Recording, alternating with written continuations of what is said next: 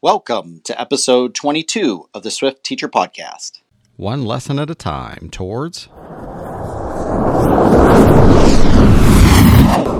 Swift World Domination. Joining us today, all the way from France, is Charlotte Billot. Charlotte has been teaching since 1998 and has been in 5 different school districts. A Montessori district, a big primary school with many classes, and one in St. Therese in Toulouse since 2009. She's had 13 classes when she started in 2009 and now 15.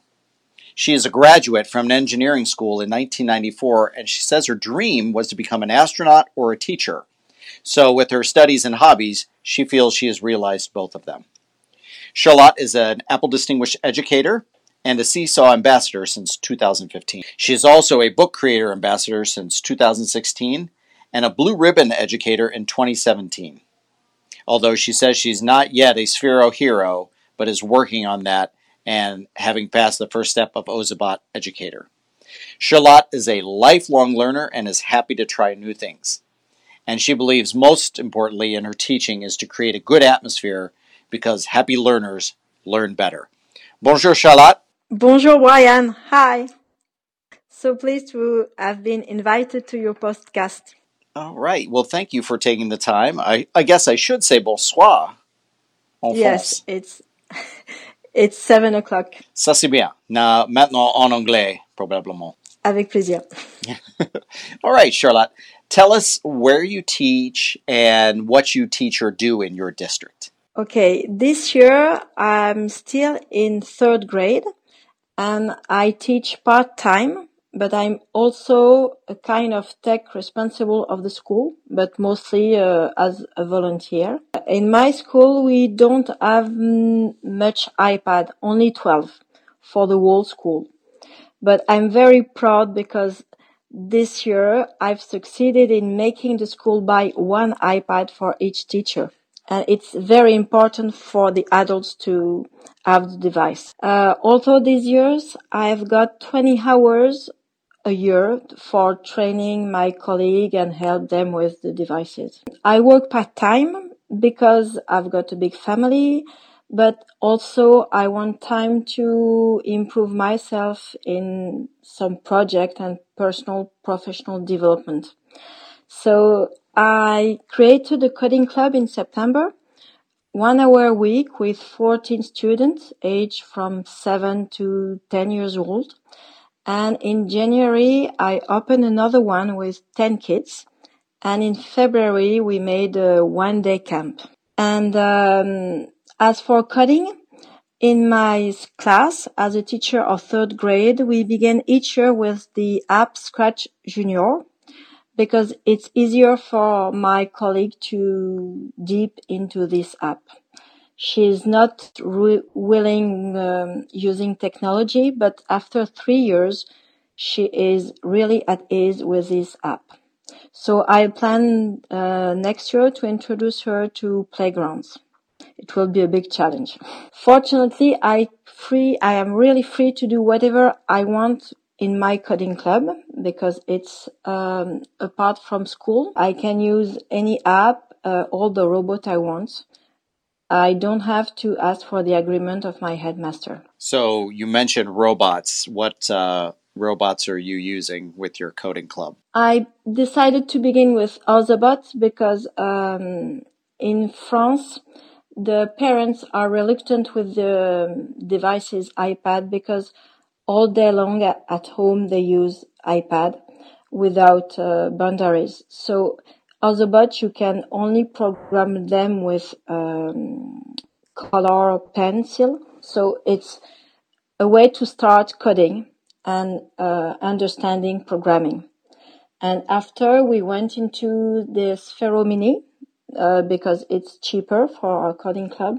And I've got 2 parrots on my own, and they try to program them with Swift and with Tickles. So the parrot drone that flies? The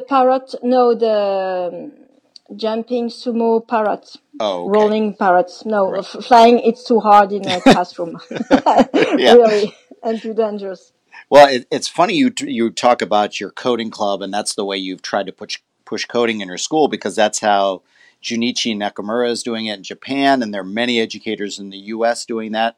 I just find it really interesting that, like, those of us who are teaching this are really trying to push our governments forward and saying, this is important.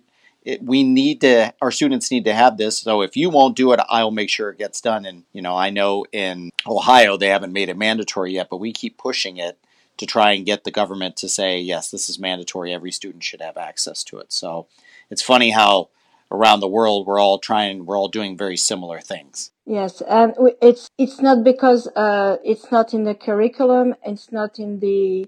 There is no graduates. You don't have to do it.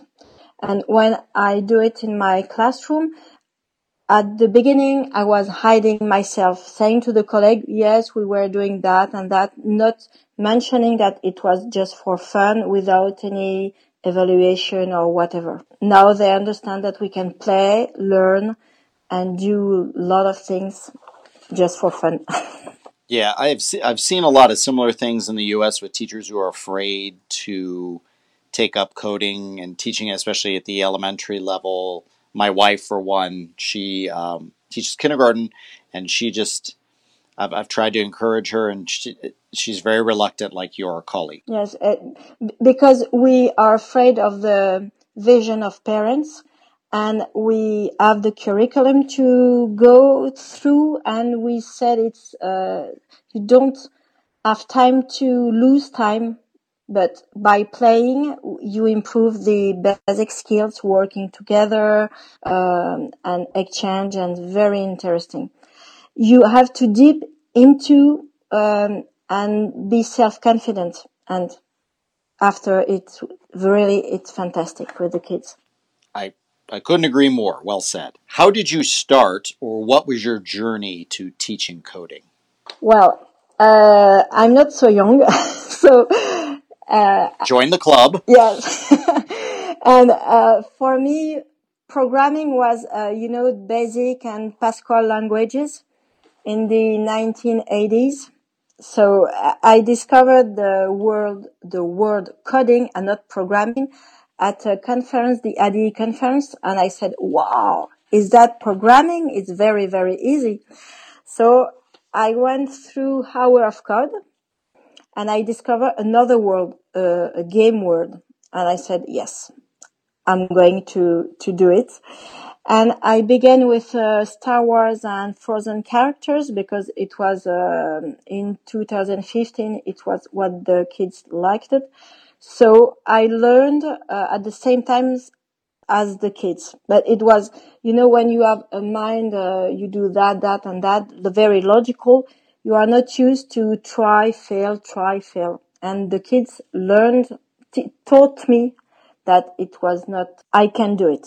So I went through Hour of Code, and we decided to create video game about a healthy breakfast. In 2016, I presented at the conference, and I was very surprised, because for me it was just a crazy idea to play games and to make them work together and make links with science. And I was very surprised that it was taken for this conference. In 2015, coding was put in French curriculum, but without any tools, no funny games, only sentences saying you have to teach code, you have to be logical with kids, but nothing to help teacher to go through. So I decided to go through, even if the colleague told me, why are you playing so long with the kids with iPad? And I put in front of them the curriculum, and they was, okay, I know how I came into the coding. And it's very, very easy. So France put it into the curriculum in 2015, but didn't give you any kind of direction or support. They just said, do it. Yes, do it. And in the mentality, coding is only Scratch, but not the app, the Scratch on the computer. And for them, when you come with an Ozobot or Sphero or a robot, it's not a robot. They need to build things. It's as 50 years ago, you know, with the LED and technical devices, avec un fer à souder, all things. And there is a lot of club coding and La Compagnie du Code. But when you speak with them, when you code, when you do coding on a device as a tablet, as an iPad, it's not programming for them. It's very strange.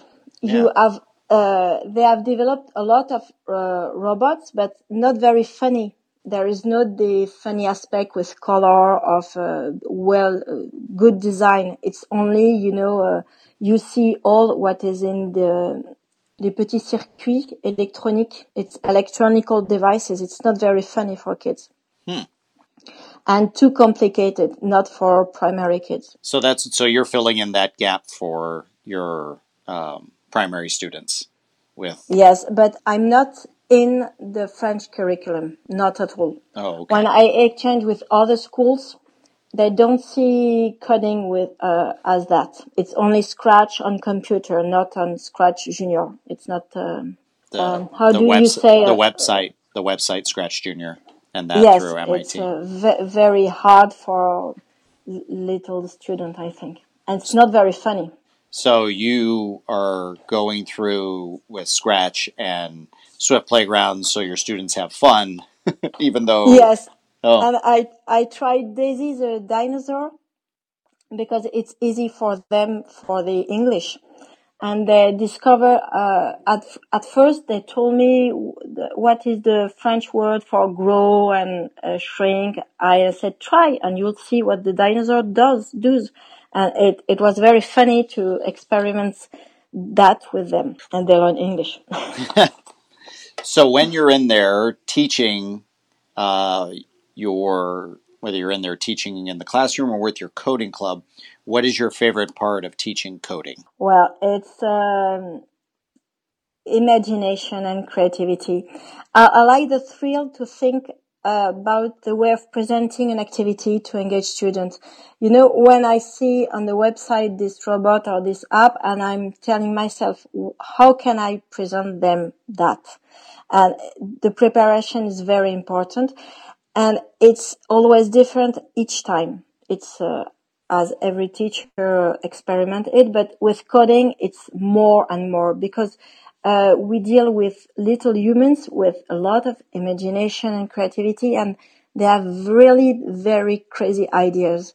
I remember for the Ozobot, I have prepared all the sheet of paper, and one girl told me, may I cut the paper in small parts? And she made a path of 10 meters long, and she gave all the little sheet of paper to all the students, and she told them, can we make the path to go to the park with the Ozobot? And she was a leader, as a team leader, and she organized a game. Because she thought of that, it was very fantastic. So I'm always searching and discovering new coding app because my goal is in 1 year, they will have the chance to experiment different apps because I perfectly know that the next year they will be coding will be at the age of 14 or 15. So it's a chance for them to be there, and I want to give them all the tools to discover the programming and coding world. So you're using then Swift Playgrounds on iPad, correct? As well as computers for Scratch Junior? No. We don't have any computers. Oh. Only two in the school for the 20 adults and 400 students. So only iPad. Okay. And it's very good. Scratch Junior on iPad is awesome for them, but I use it for imagination and storytelling. It's something different, Swift. It's a step older, I think. So I'm really excited to hear about all the really innovative things you're doing with your youngsters and your coding club. And from that, I learned that you were selected to present at ISTE this summer in Chicago. Tell us about what we can expect to learn from your presentation. Yes, it was a very big surprise. I applied just for a game, and I was very happy to be taken to share a specific curriculum. I hope that people will learn that what is really important is to go forward and to keep your enthusiasm, whatever people says. So I had the idea of putting in my own curriculum different apps, different robots, and some people told me, no, they can't learn. So I said, no, I'm going to do what I want because I know that it is very important. I know that for an adult it's difficult to master everything.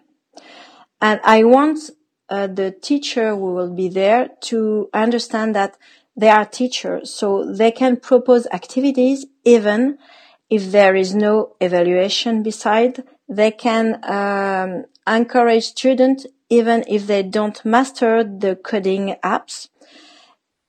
It's important to propose them tools that they are going to use in the future, because the essential is to believe in what you are doing. For example, for Christmas, I created a challenge about Penguin and a little Sphero Mini, but the first time it was impossible to use the Sphero Mini because of connection, Wi-Fi and everything.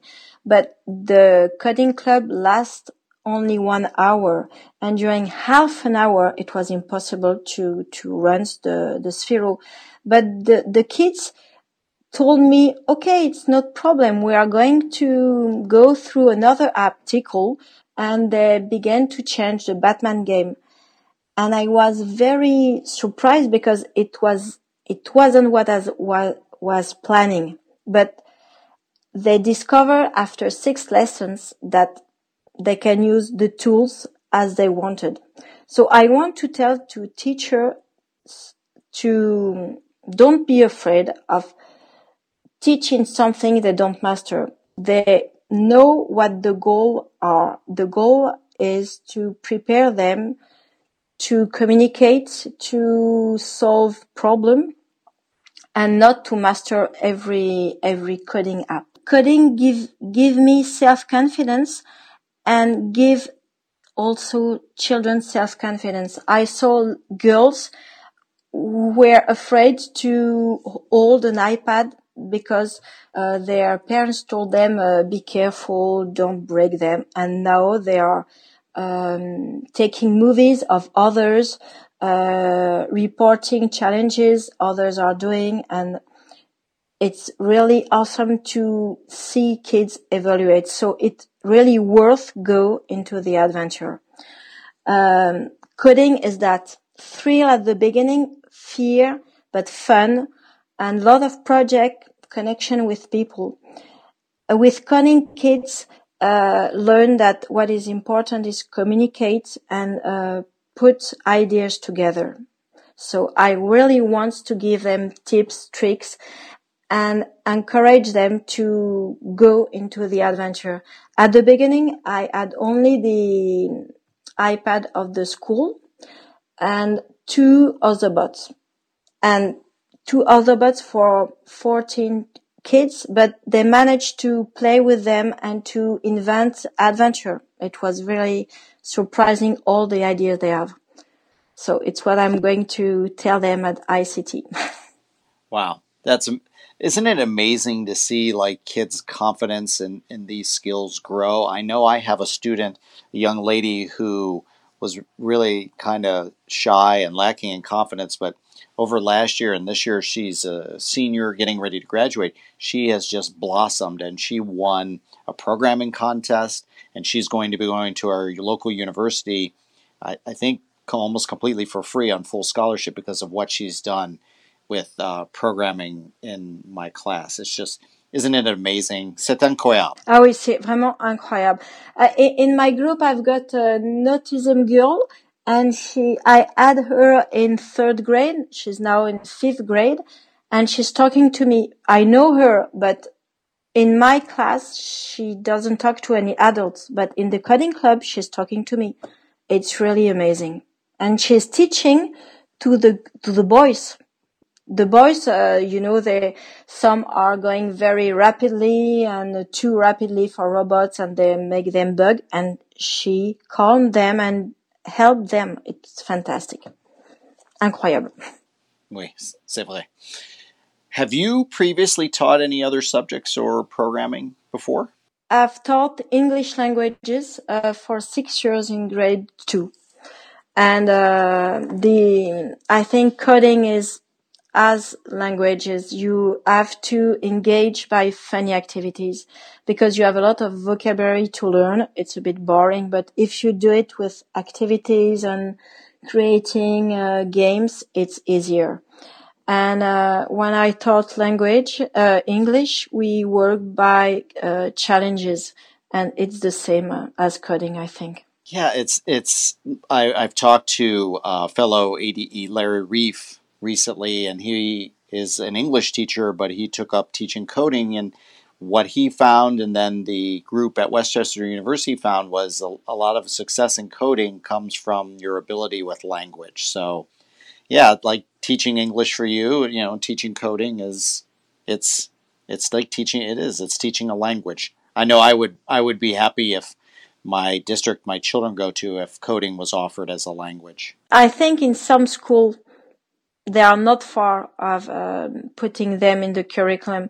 In the French curriculum, they said des langages pour communiquer, and coding is in that in that skills.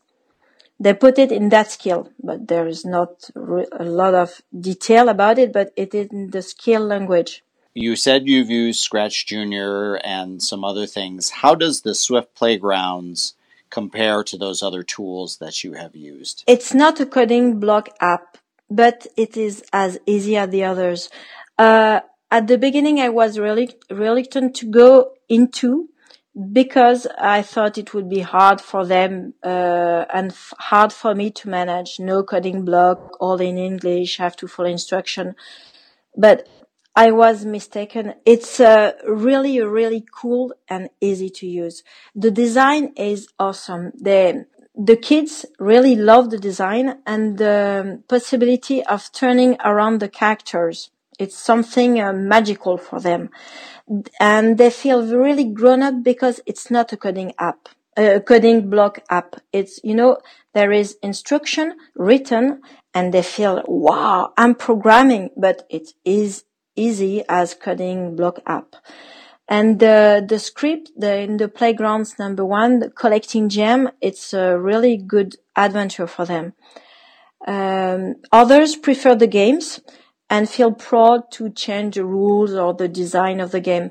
But really, the other apps I went into with specific goals. I wanted them first to have the skill of using the block movement and the block logical.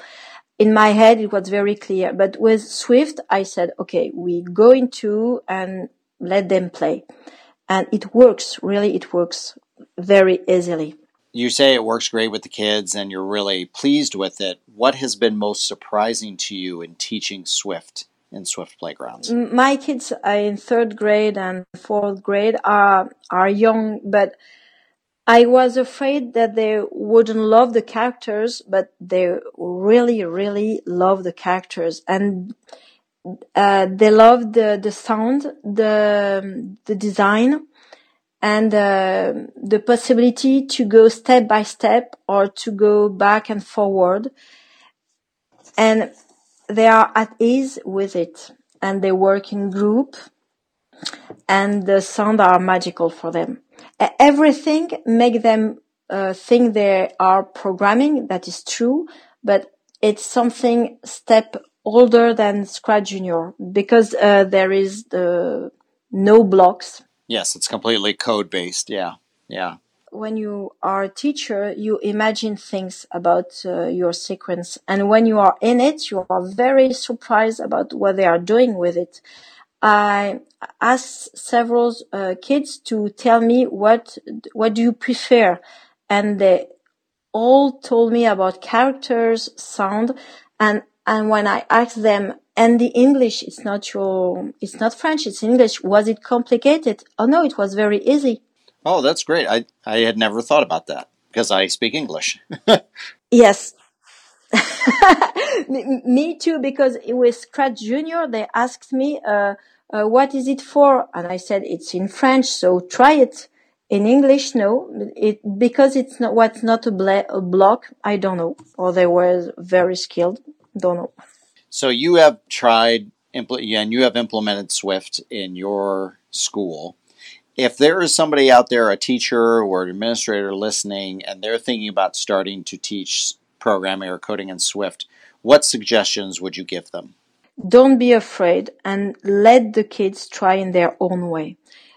You are the teacher. You know that if they are going to jump into coding, they will improve several skills, working together, communication, and everything. So, your goal is not to make them learn loops, make them learn movement, make them learn logical. No, your goal is give them fun, programming, coding, and after, with all the games, they will learn by themselves without being aware of. How can I say that?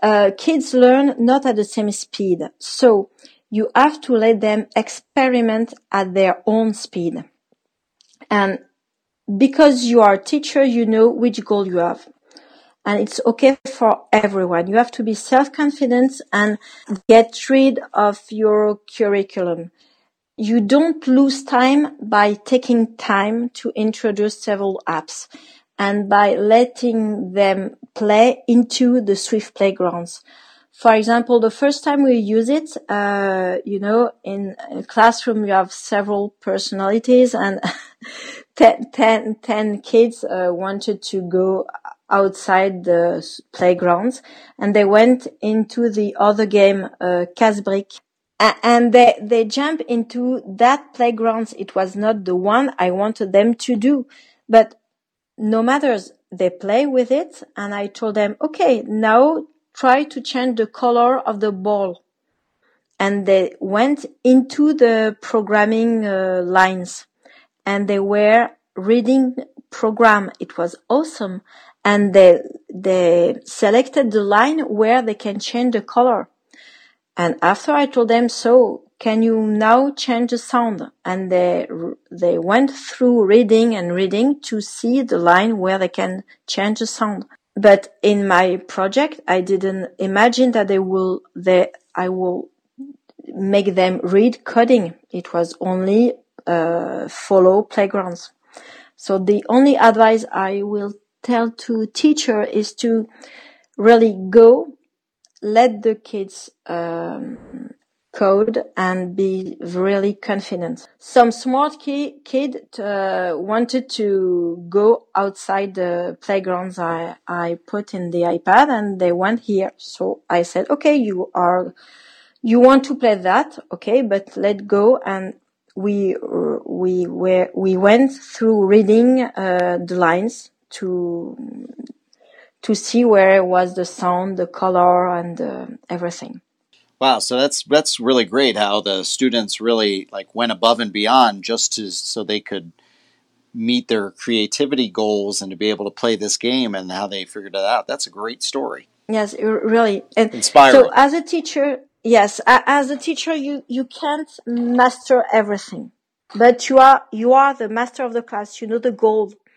And let them create, really. It's the only advice. Be happy. Yeah.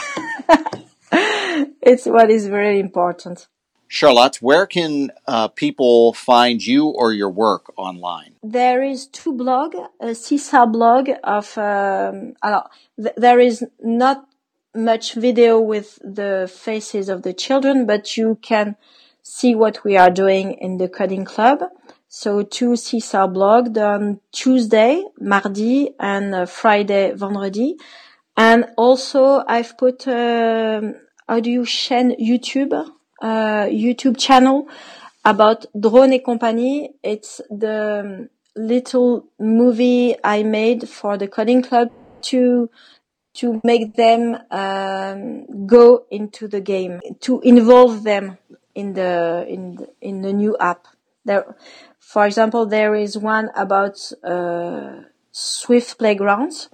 I used it to present Swift to the kids, but also to the teacher. So reluctant teachers or teachers who don't know anything about coding can watch those videos and say, okay, we are working, it's good. Oh, all right. Well, if you'd like to find the show notes for today's episode, they'll be over at swiftteacher.org/podcast. If you would like to join us in the Swift Teacher Slack channel, there'll be a link in the show notes and in your podcast player of choice. You can tap. It'll take you over to the sign-up link.